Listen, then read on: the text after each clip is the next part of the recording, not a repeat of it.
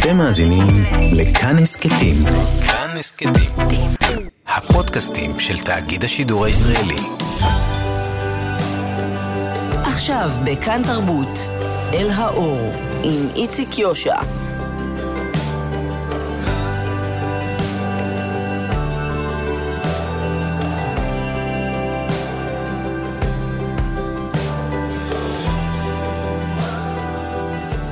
ב בינואר 2002, 12 ו-20 בצהריים, רחוב יפו בירושלים. פנחס טוקטלי, זכרו לברכה, אז בן 81, מסיים שיעור ציור ועושה את דרכו אל חנות צבעים במרכז העיר. טוקטלי, דור חמישי בירושלים, אהב לצייר את נופי העיר שאהב. גם את נכדיו הוא אהב לצייר, היו לו חמישה עשר. פנחס טוקטלי נערך באותם ימים לקראת תערוכה מציוריו בתיאטרון ירושלים. בדיוק באותה שעה בה טוקטלי צעד אל חנות הצבעים, יצאה מתוך חנות נעליים מחבלת מתאבדת. טוקטלי התקרב אל המחבלת. בתוך שניות נשמע פיצוץ נוראי שהחריד את מרכז העיר. לפנחס טוקטלי לא היה סיכוי. הוא נהרג במקום. משפחת טוקטלי איבדה את אבי המשפחה האהוב והצטרפה באחת למעגל השכול של ישראל. לימים, בנו הצעיר גלעד, אז בן 35, יסיים, יסמן את היום הזה כתחנה מרכזית בעלילת חייו. תחנה כפולה. גלעד טולטל והוטל אל תוך האבל. טלטלת המוות גם הובילה אותו להחלטה שתוביל לתפנית דרמטית נוספת בחייו. אחרי שנות נישואים ארוכות ומאושרות, ככל שניתן לצייר אושר, ואחרי לידתם של ארבעה ילדים, ארבעת ילדיו, גלעד חושף את זהותו כהומו ויוצא ממסתור הארון, שאיים לטלטל עוד יותר את רוחו ולשבש את המשך חייו.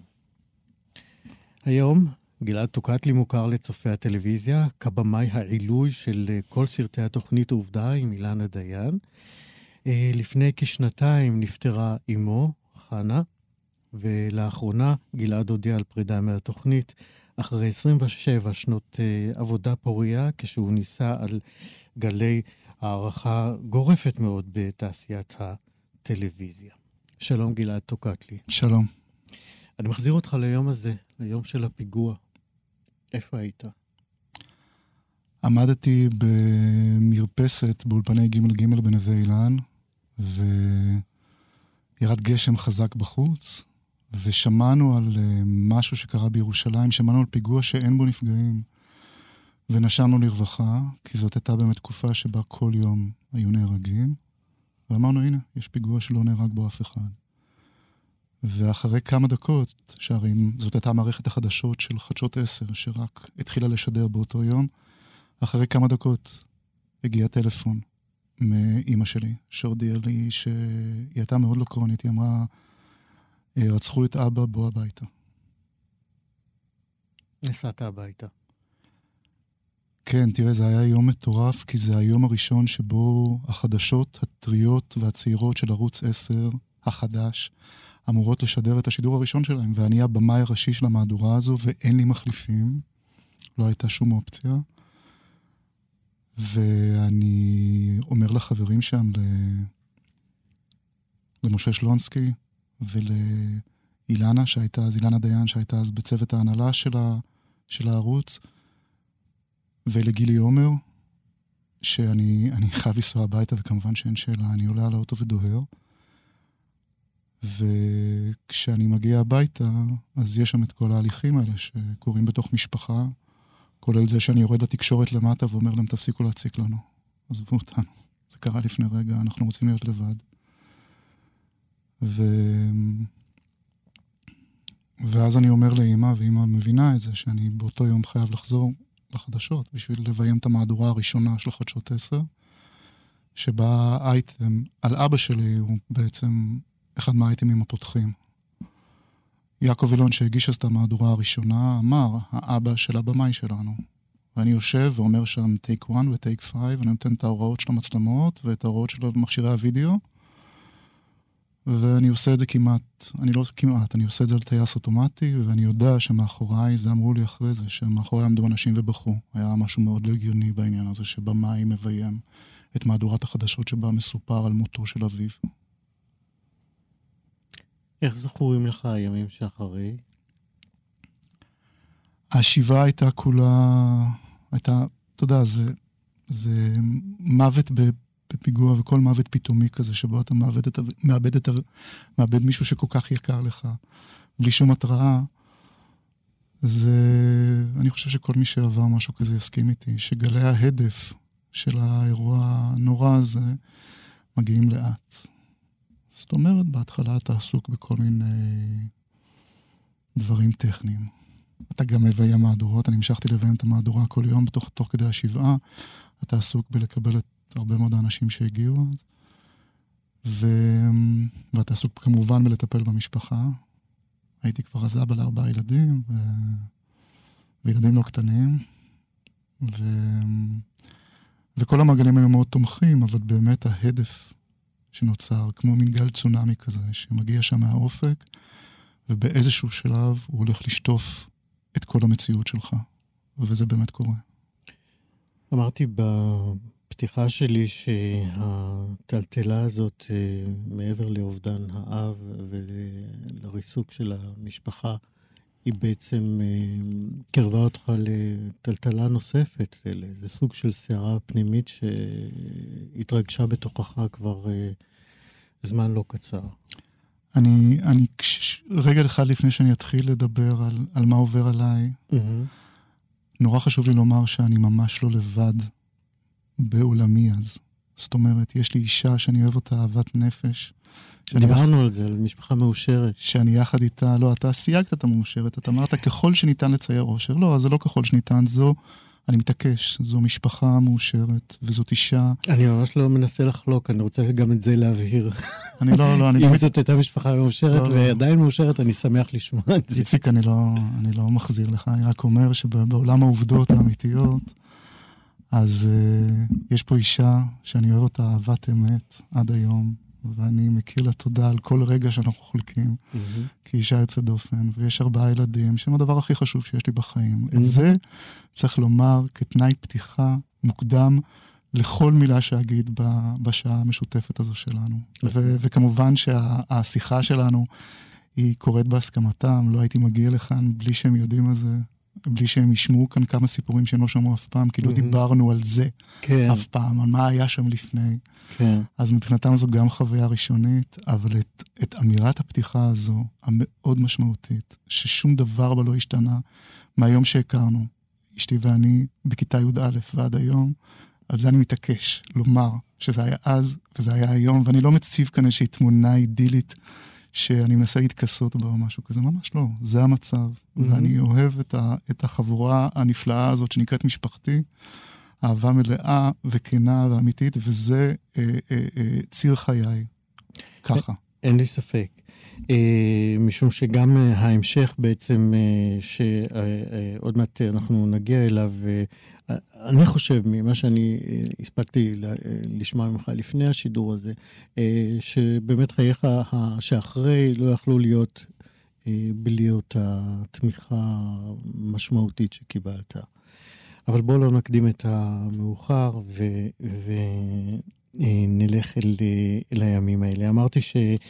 אמ, בעצם אה, בתוכך מתחוללת סערה נוספת כל הזמן, והיא בעצם ה, הידיעה ש, אמ, שאתה מאוד אוהב את אשתך, אתה מאוד אוהב את הילדים, מאוד אוהב את המשפחה, אבל אה, לאט לאט אה, בינך לבין עצמך אתה מבין שאתה בעצם הומו.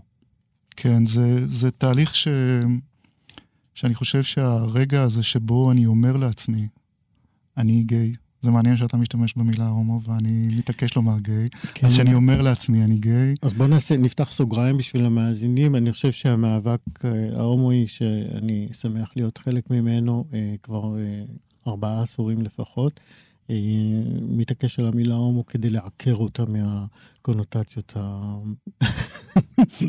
הלא נעימות שלה. ובזאת אזרום איתך. נהדר. הרגע שבו אני אומר לעצמי, אני הומו, הוא רגע מאוד משמעותי. ולוקח הרבה מאוד דם ויזע ודמעות בשביל להגיע אליו. עכשיו, לא היה שם דם, אני מגזים, אבל דמעות היו... רגשיות. היו, לא היו דמעות בלי סוף. כי בעצם, ואני חושב שזה שותף לכל אחד שעובר את המהלך הזה, יש לך אונה שלמה במוח, שעסוקה בעצם לאורך זמן, אנחנו לא נגיד כמה זמן, אבל עסוקה לאורך זמן בהסתרה, בידיעה שיש את זה בתוכך, ובהסתרה גם מעצמך, לא רק מהעולם. מהעולם זה אופרציה טכנית נקרא לה. ההסתרה מעצמך היא ההסתרה בעצם הכי בעייתית. כי אתה קורא לעצמך בכל מיני שמות. אני גם וגם, זה לפעמים בא ולפעמים הולך, עד הרגע המסוים שבו אתה אמיץ מספיק, וכן מספיק עם עצמך בשביל לומר את המילים האלה, אני הומו. והרגע המשמעותי הזה קורה לא מיד, לוקח לו זמן. ובשביל שייקח לו זמן אני לוקח מטפלים שמטפלים בי, טיפול פסיכולוגי, לאורך השנה הזו שאחרי אבא, כי אני בעצם מבין שאני צריך להיכנס לאיזשהו תהליך. תהליך שבסופו של דבר כנראה אני חייב לומר את זה. ההבנה הזו שאני אהיה חייב באיזושהי נקודת זמן לבוא ולהודיע את זה, היא הבנה שמגיעה די מוקדם אחרי מה שקרה לאבא, אבל ברור לי שזה חייב להיעשות בדרך הכי מדויקת, שתשאיר את העולם באיזשהו אופן על כנו.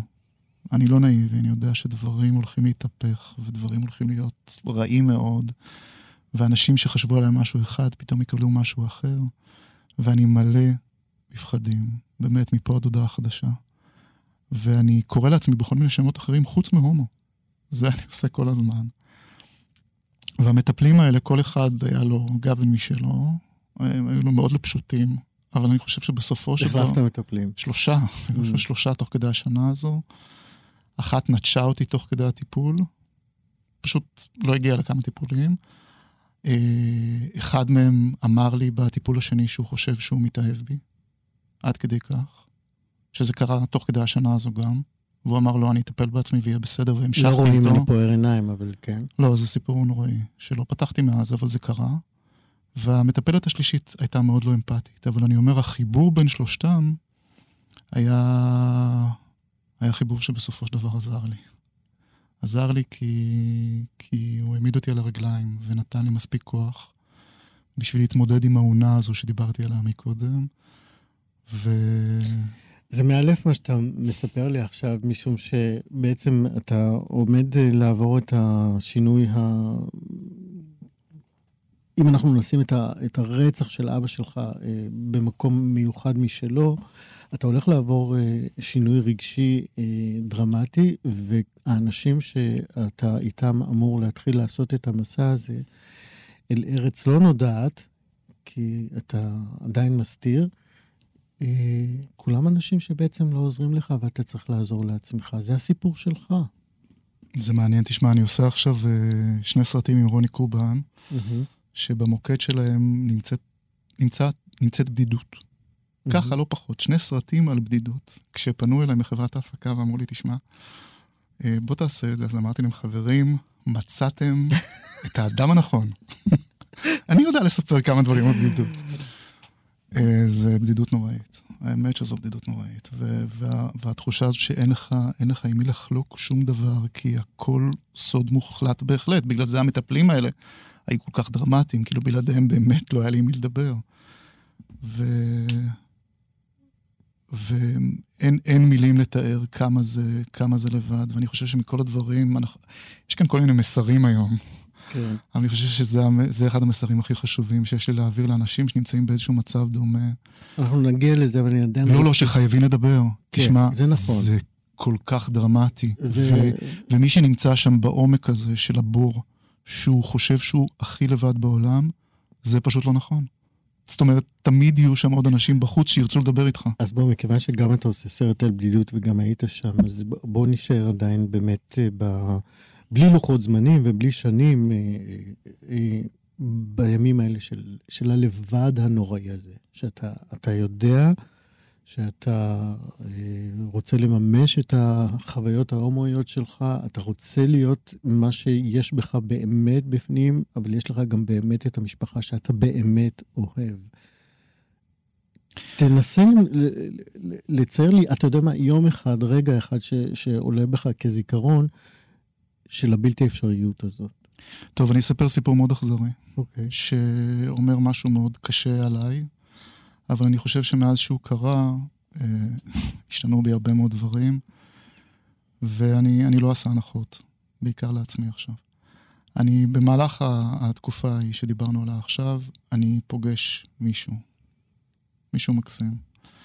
ובגלל שאני בדאגה כל כך גדולה ממה יגידו ושאף אחד לא ידע את זהותי האמיתית, אני מסתיר ממנו את כל הפרטים שלי. זאת אומרת, אנחנו נפגשים פעמיים בשבוע, בתקופה ההיא שאנחנו דיברנו עליה כרגע. מסתיר את הביוגרפיה שלך. לא, אני מסתיר הכל, הוא לא יודע, הוא לא יודע את שמי האמיתי. הוא לא יכול להתקשר אליי, כי רק לי יש את המספר שלו ולא אין את המספר שלי. בכל פעם שאני מתקשר אליו, אני מתקשר אליו מטלפון חסום. Mm-hmm. והוא יודע שאנחנו נפגשים בשעה קבועה, פעם או פעמיים בשבוע. והוא מגיע למקום, מפגש הזה, למקום המפגש הזה, וגם אני מגיע. ו... ואחרי תקופה כזו, אני מרגיש שאני מתחיל להתאהב. שזו תחושה מאוד מפחידה, כי, כי זו תחושה שלא הייתה לי מקודם. וזה נורא מבהיל אותי, ואני מנתק מגע. זאת אומרת, הבחור המשגע הזה, שעד היום הוא חבר נפש שלי, אה. ואני קורא לו אחי, לא פחות מזה, הוא יותר אפילו.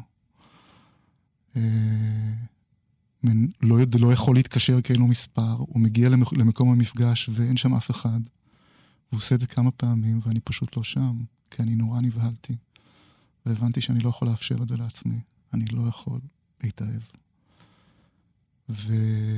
ואז אני עושה רגע חיתוך כאן בסיפור הזה. ואני לא אומר, אלוהים יודע מה עובר עליו, כי אני יודע בדיוק מה עבר עליו, ותכף תבין למה.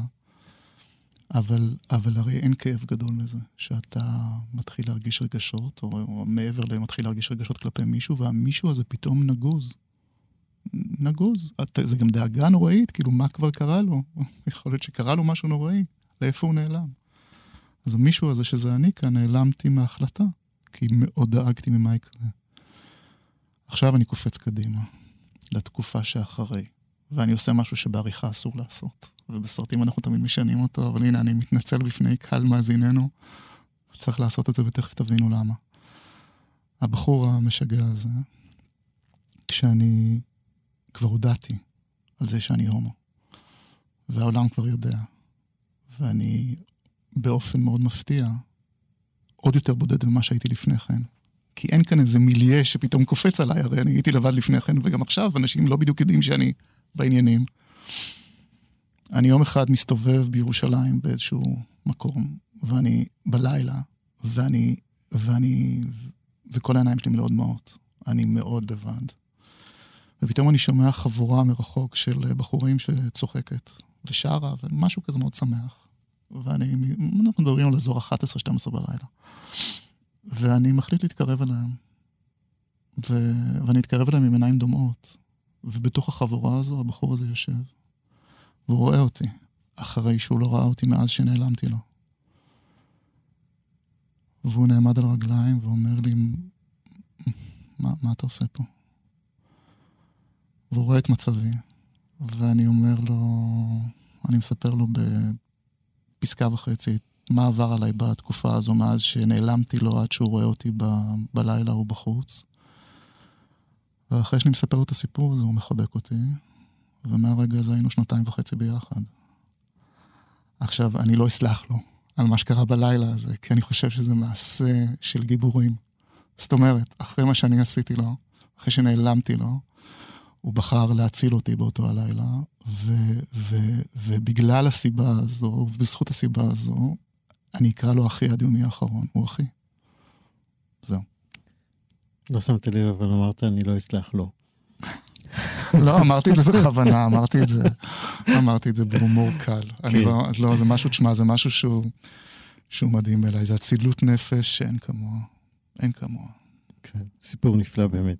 אה, זה, זה מחזיר אותנו אל, ה, אל הרגעים, אני בכל זאת רוצה להישאר כדי ל, ל, להבין את ההבדלים בין לפני ו, ואחרי שמתחיל.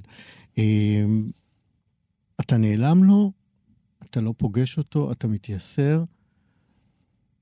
מה קורה בבית?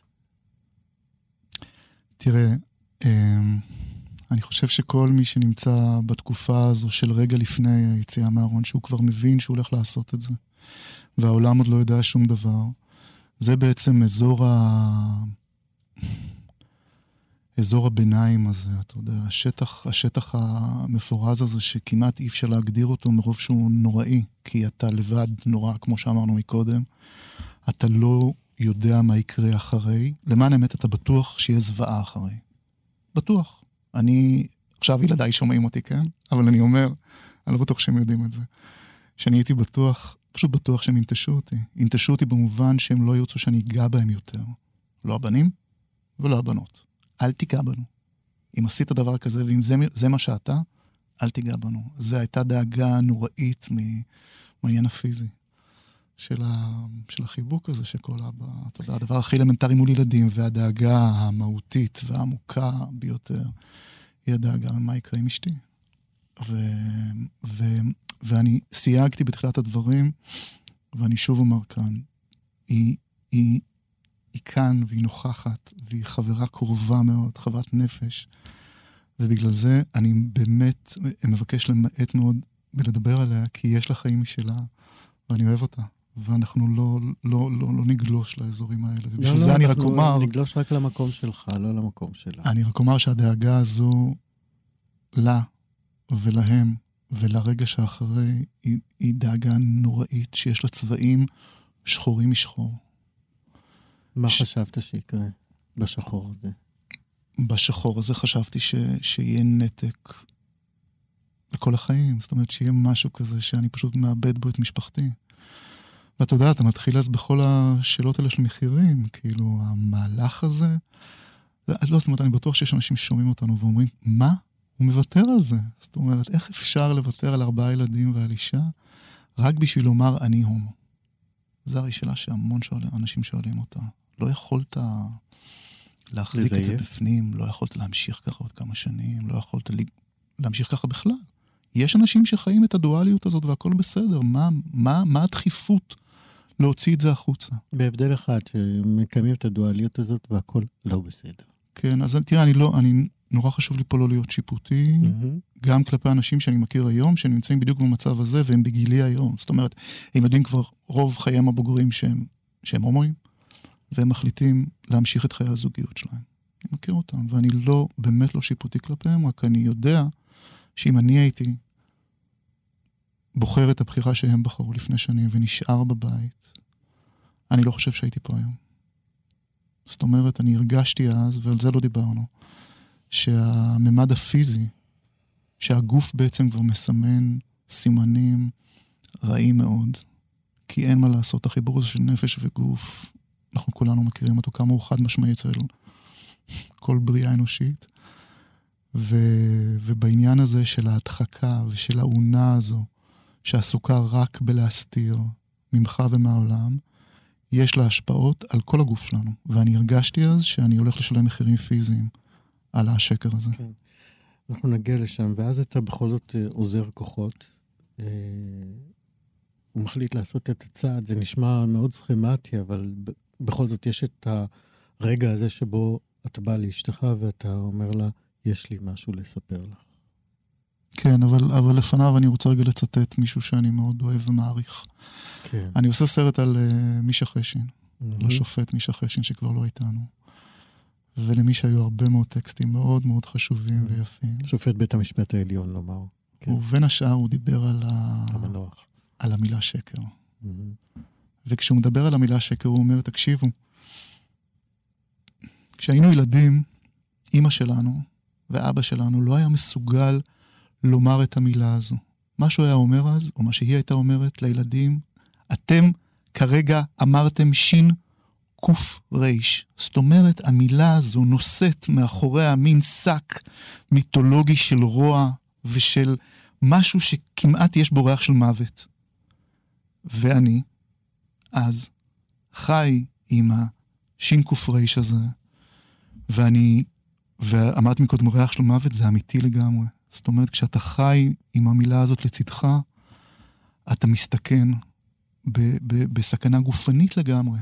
ואני לא חושב שאני מדבר כאן, אתה בטח מכיר את זה, אני לא חושב שאני מדבר כאן על מושגים מופרכים. ו... וזאת הייתה סיבה מאוד מהותית שבגללה החלטתי לעשות את המעשה.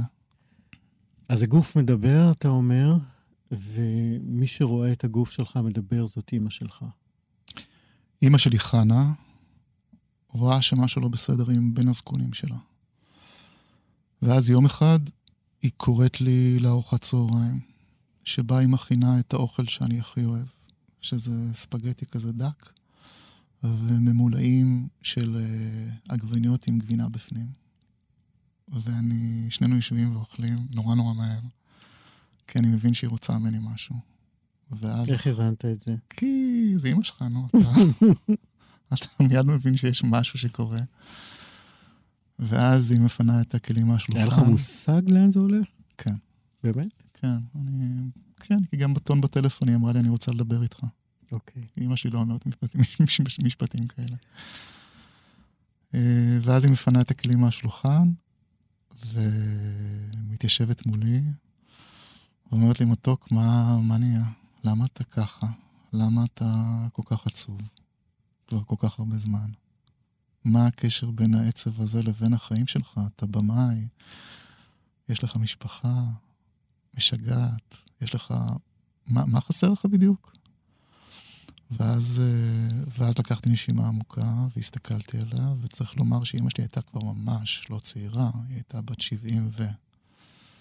ואני מרים אליה את העיניים ואני אומר לה, אמא, תשמעי, אני, אני חושב שהגיע הזמן שאני אגיד לך שאני כמו... ואז אמרתי את שמו של אחד מבני דודיי, שהוא גם הומו, הרבה שנים לפניי. ואז היא הביטה בי, ואמרה לי, באמת? אמרת לה, כן, והיא אמרה לי, אתה בטוח? אז אמרתי לה, כן. ואז אמרתי, טוב, אז עכשיו תראה מה אנחנו עושים. ואז היא אמרה לי, קום רגע, והיא גם קמה, ובאה מצידו השני של השולחן, וחיבקה אותי את החיבוק הכי אמיץ שאפשר לחבק ילד ברמות שאין לי מילים מספיק בשביל לתאר אותו. אבל ככה אימא צריכה לחבק את הילד שלה שהוא מודיע על ההודעה כזו, ואז היא באוזן אמרה לי, מהיום אני אעשה את כל מה שאני יודעת בשביל להפוך אותך לאיש מאושר יותר. זה בעצם המשפט הראשון שהיא אמרה לי אחרי שהודעתי לה שאני הומו. ואני חושב שאם נשים ואימהות ברחבי העולם יכולות לאמץ את המשפט הזה, אני אברך שמשהו אחד יצא מהשידור הזה. אני אעשה הכל בשביל שהחיים שלך יהיו טובים יותר. כמה זמן ריחפת אחרי הארוחה הזאת? לא, תשמע, זה ההכרה מאימא שלך, שאתה מאוד אוהב אותה.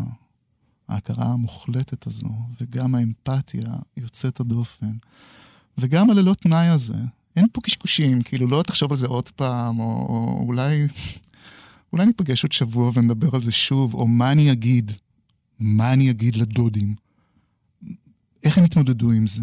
אה, אצלה זה ההפך, היא שאלה אותי, תגידי, אני, אני יכולה לספר לכולם? אז זה במשפחה אצלכם לספר לכולם. אני יכולה לספר... או לא לספר בכלל. לא, שזה, תשמע, לא, זו שאלה... כי אנחנו מגיעים עכשיו לסיפור עם הילדים. זו שאלה, בעיניי זו שאלה משגעת, אם יכולה לספר לכולם. אז כן. אמרת לה, ברור שאת יכולה לספר לכולם. צריך לספר לכולם, אין שום סיבה שתישאי את זה בתוכך יום אחד. ו- ו- ובאמת אני מאחל תגובה כזו לכל אחד שעובר מהלך כזה. אין ספק. שמעתי את הסיפור הזה שוב, ושוב, גם אני משתתק. אה, באמת, אה, תגובה שאין אה, אלא לרחף אחריה שנים ארוכות. השיחה עם אמא בעצם מובילה אותך או סוללת לך את הדרך לשיחה הבאה הקשה עם הילדים. זו שיחה שנורא פחדתי ממנה. זאת אומרת, דיברת על, על הגלים האלה ועל הרקיע הזה שקפצתי אליו אחרי שאימא הגיבה כמו שהיא הגיבה, אבל עדיין הפחד מהאופן שבו הילדים הגיבו היה פחד גדול מאוד, וכאן שוב אשתי עולה על הבמה ואומרת, תשמע, את השיחה הזו אנחנו עושים יחד. אתה לא עושה את זה לבד. ואני מתעקש, תשמעי, זה, זה סיפור שלי, אני, אני, אני, אני רוצה להיות איתם אני לא בטוח שאת צריכה להיות שם. ו- ואשתי אומרת, אני חייבת להיות שם. זאת המשפחה, ואנחנו נעשה את זה ביחד. ואני כל כך מודה לה עד היום על העובדה שהיא הייתה שם איתי. כי ישבנו מול הילדים וסיפרתי את זה, והיו שם הרבה מאוד דמעות. ו- בני כמה הם היו? הם היו, הם היו מסוף התיכון, זאת אומרת מ-17 ועד 12. ארבעה ילדים בין, שני ה... בין שתי השנים האלה. אמ, וזאת הייתה שיחה באמת באמת לא פשוטה, איך התחלת אותה? ואמרתי להם, תשמעו, אני רוצה לספר לכם משהו שלא ידעתם עד היום על, על אבא. יש לי משהו בגוף ובנפש שהתעלמתי ממנו, הסתרתי אותו, לא סיפרתי עליו.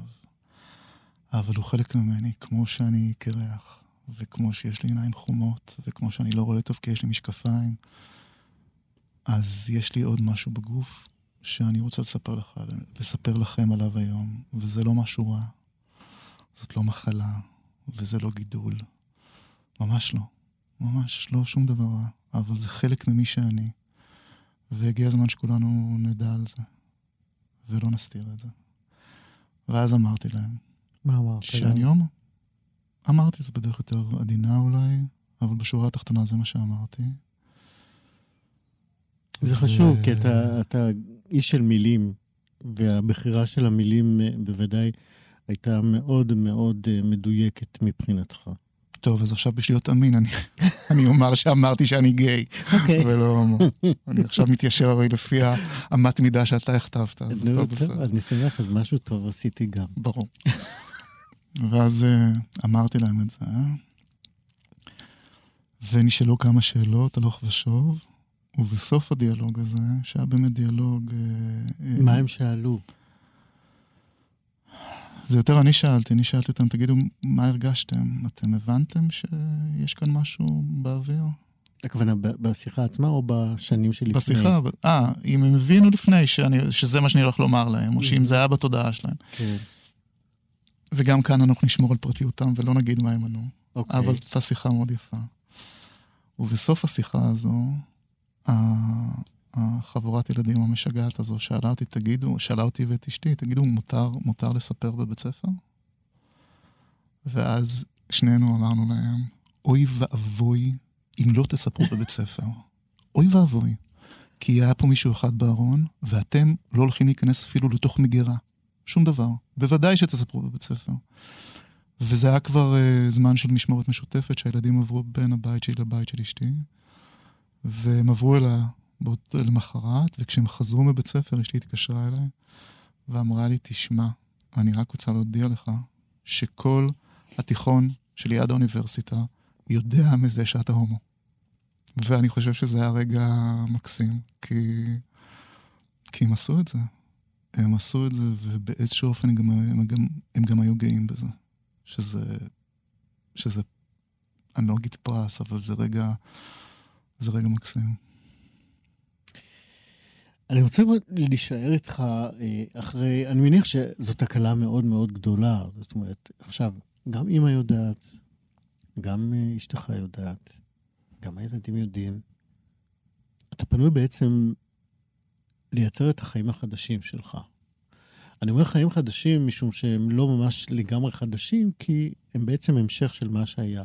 אלא שהפעם הם בלי אותו מסע נוראי של השין, קוף, רייש הנוראי הזה. כמה מהשקר הזה, מההסתרה הזאת, מההסתתרות הזאת, שהיית עד לרגע הזה שדיברת עם כולם וסילקת את הסוד הזה, כמה השקר הזה הפך לחלק מהאישיות שלך, אפילו עד היום? תראה, אני חייב לומר שמהרגע שזה קרה, אני אלרגי לזה ברמות קיצוניות. לשקרים. כן, ואני גם, ואיציק לא את זה יותר מזה, אני, אני מעלה את זה לחזית, זאת אומרת, אני לא, אומרים לי, זה די מדהים, היה לי איזשהו דיון בבית ספר לקולנוע. נגיד שאתה עובד uh, בהנהלה של סנס שפיגל. כן, אני מתנדב, אני לא עובד, אבל אני חלק מהבורד של סמי שפיגל כבר 21 שנים. והזמינו אותי פעם להיות באיזה ועדה של תלמידים, של סרטי תלמידים, ואחד מהתלמידים, שהוא גיי, עשה סרט על, על משהו שקשור בעולמנו. ואמרתי את מה שאני חושב על הסרט, ואז פתחתי סוגריים ודיברתי על חיי. וסיפרתי את הסיפור שלי שמתקשר לסרט שהוא עשה, לפני כל התלמידים. כשנגמרה ההקרנה הזו, מישהו שם מהצוות בא אליי ואמר לי, תגיד, למה אתה חייב לדחוף את זה פנימה? מה, מה היה דחוף לך לספר את כל הסיפור הזה? אמרתי לו, תשמע, זה, זה אני. זה חלק מחיי. הביקורת הזאת שנתתי לתלמיד היקר הזה על, החומר, על, ה, על ההתמודדות האמיצה שלו עם הסיפור שהוא סיפר על המסך, אם אני אתן אותה בלי הקונטקסט של מי שאני ומה שעברתי, אז אני שוב אעשה סוג של שקר איתם ואיתו, וחוץ מזה שחשוב לי לומר את זה. חשוב לי לומר את זה בקול. כמו שאמרתי לילדים שלי, זה חלק ממני, זה איבר מאיברי גופי שאני גאה בו. אתה ענית לזה ממקום אחר, אני אבל בכל זאת רוצה לחזור למקום ש, שבו בעצם אה, כשאתה, כשמישהו בכלל צריך כל הזמן להסתיר משהו, הוא מסגל לעצמו מיומנויות כמעט וירטואוזיות בכל מיני גזרות של החיים ביום-יום. אני רוצה שתיקח אותי למקום כזה שבו פתאום הסתכלת או אמרת לעצמך, כי דיברת עם עצמך מן הסתם כהנה וכהנה, ואמרת, וואו, גלעד, תראה איזה שקרן אתה. לא, אז תשמע, זה כמו שאלה ששואלים מרגלים, או סוכני מוסד כאלה. זה בדיוק מה שחשבתי. ש... שאתה מתאים להיות uh, במצב כזה, מי שמסתיר כל כך הרבה וחייב להמשיך גם איזה שהם חיים אחרים, נורמטיביים. חייב ל- ל- ל- לייצר לעצמו איזשהו מנגנון שמפריד בין שני העולמות, אבל גם מחבר ביניהם. אז תראה, אני, אני, אני מקווה, לא, אני לא מקווה, אני יודע שעברתי את הטרנספורמציה הזאת. זאת אומרת, אחרי שהעונה הזאת התרוקנה, עונת הפחד, והתמלאה לשמחתי בדברים אחרים, אופטימיים, והטובים הרבה יותר, אז משהו מהותי מאוד השתנה במבנה שלי. ובאמת הטולרנס שלי כלפי כל הסיפור הזה של משחק והעמדת פנים וכאילו, אין לי סבלנות לזה. לא אצלי ולא אצל אחרים. שזה באמת, אה, מניסיוני, אם אני מותר לי להכניס את עצמי לעניין הזה, זה באמת סוג של אה, אלמנט אה, מוכר אצל מי שבאמת נפטרו מהצורך הנוראי הזה לשקר ולהסתיר ולצאת אל, אל האור של החיים ולא להישאר שם בחושך, לא רק של הארון, אלא של הבדידות הנוראית. התחלנו בבדידות את השיחה הזאת כמעט בהתחלה שלה. אמ, זה אפילו בלי שהרגשת, השפיע על ההתנהגות שלך כלפי סביבותיך הקרובות מבלי משים. אני לוקח אותך לסיפור של אה, אחרי שיצאת מהארון, וכולם כבר אה, ידעו, אה, במקום העבודה שלך, יום אחד מישהו לקח אותך הצידה ואמר לך, גלעד, קרה לך משהו נורא טוב. אני, אני אנקוב בשמו. אוקיי. Okay. מגיע לו. קוראים לו אביקם, והוא היה נתב תמונה נפלא שעבד בתלעד, החברה הזו שכבר לא משדרת בערוצים המסחריים. עבדנו ביחד זה לצד זה הרבה מאוד שנים, ואביקם היה רגיל לבמאי אה, מאוד אה, זועף ומאוד כועס ופרפקציוניסט עם הצדדים הרעים של המילה הזו, לא עם הצדדים החיוביים. אני מעיד עכשיו על עצמי. Mm-hmm. ו... ואז לא עבדנו איזושהי תקופה ביחד, ובפעם הבאה שעבדנו, אחרי שידור חי, אה, בעצם כבר הייתי מחוץ לארון וכולם ידעו. ואז אביקם, הבחור היקר הזה, בא אליי בסוף uh, השידור החי, תפס אותי באיזה פינה בצד ואמר לי, גלעד, תשמע, אני אומר לך משהו עכשיו שלא מגיע ממני, אלא מגיע כאן מכל הצוות. אתה הפכת להיות בן אדם אחר. אתה נחמד, ו- וכיף לעבוד איתך. ואנחנו לא מפחדים, שזו מילה שאני, שאני, זאת מילה שאני ממש כועס על עצמי. שהשנים ההם, זאת הייתה התולדה של חלק מההתנהגויות שלי, שאנשים פחדו. כי הייתי על הקצה כל הזמן, בטח בתוך עצמי, וזה, וזה ממש יצא החוצה. ואביקם טוב הלב הזה ראה אותי בשידור, הבין את השינוי תדר העצום הזה שעברתי, והיה מספיק אמיץ לבוא ולומר את המחמאה הכל כך יפה הזאת, תשמע, אתה כל כך השתנית, ואנחנו כל כך מאושרים מזה. סיפור נהדר, וזה באמת מהחלקים שאנחנו לא רואים, אבל uh, כולם רואים. הם שם, כולם רואים, רק אנחנו לא. Um, שוב, עוד שלב עבר, ואתה בעצם uh, כבר פנוי או משוחרר מהמוסרות של השקר, של ההסתרה. Uh, אתה יכול להתחיל חיים שלא יכולת לחיות אותם באופן המלא והשלם שלהם והפתוח שלהם. מה קורה לך? אמ, זה, זה חלק לא פשוט, כי כשאתה חי חיים שבהם בעצם הם כולם מוקדשים עד, עד, עד, עד לאותה נקודה, למשפחה ולעבודה, ובחלקים מאוחרים יותר להסתרה, אז אני חושב שאחת התולדות של כל המנגנון הזה, זה... זה מייצר בסוף בן אדם שאין לו יותר מדי חברים. שלא לומר, כשאני יוצא מהארון, למעט הבחור המשגע הזה שסיפרתי לך עליו מקודם, אה, אין לי חברים.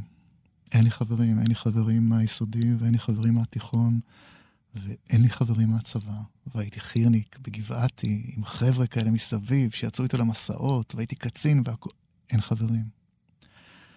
ואני, זה כאילו קל להאשים את זה, אבל אני חושב שזה קשור מאוד ל, ל, למקום שחי, שחייתי בו. גם לא חברים מהחיים הזוגיים שלכם? לא. שלך ואשתך? חברים? לא, לא, אין, פשוט אין חברים.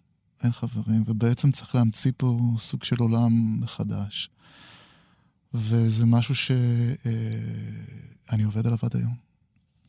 מה יכולת לגלות על ההוויה ההומואית, הלהט"בית, אה, אה, ברגע שאפשרת לעצמך? שאני מת על זה. ואני מאושר מזה. תסביר. זאת אומרת, לצאת למסיבה ולרקוד עם עוד אלף בנים ביחד, זה אחד הדברים שאני הכי אוהב בעולם עד היום. אני עושה את זה. זאת אומרת, אני חייב לומר לך, אתה מכיר את זה, אבל שמעגלי הגיל שלי אני כבר אומר שלנו, בסדר, איציק? שמעגלי הגיל שלנו... תודה רבה לך, אני בן 64, אתה בן 54, אבל סבבה. מותר לי. בקיצור, שמעגלי הגיל שלנו הולכים ונעלמים בתוך המסיבות האלה, ובתוך המפגשים החברתיים, ואתה רואה את הדהייה הזאת מול העיניים שלך, אין דיאט. זה אחד הדברים שעושה אותי הכי מאושר. זאת אומרת, לרקוד ולשמוח יחד עם עוד אלף גברים סביבי, זה אחד הדברים שאני פשוט אין לי מילים יותר כמה, כמה אני מאושר ברגעים האלה. מצעדים זה דבר נפלא.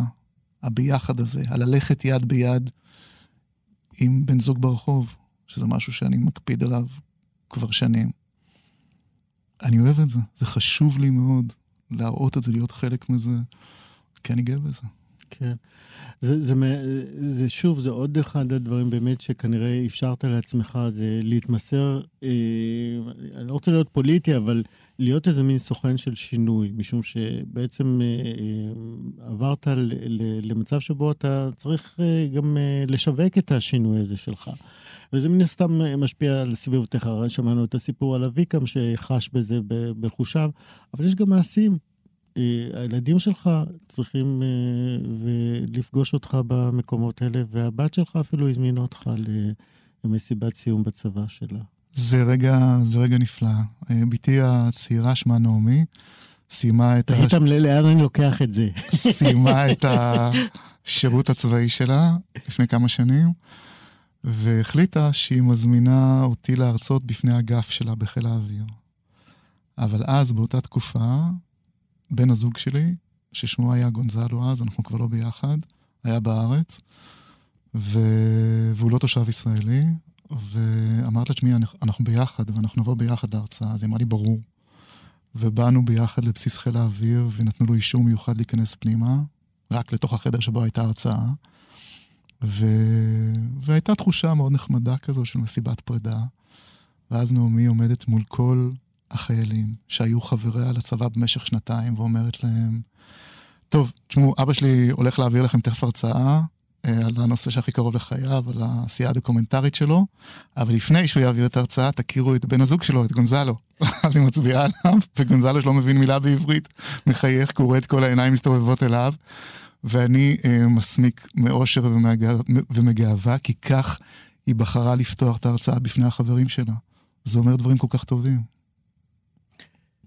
גלעד טוקטלי, תודה שדיברת איתנו. בשמחה.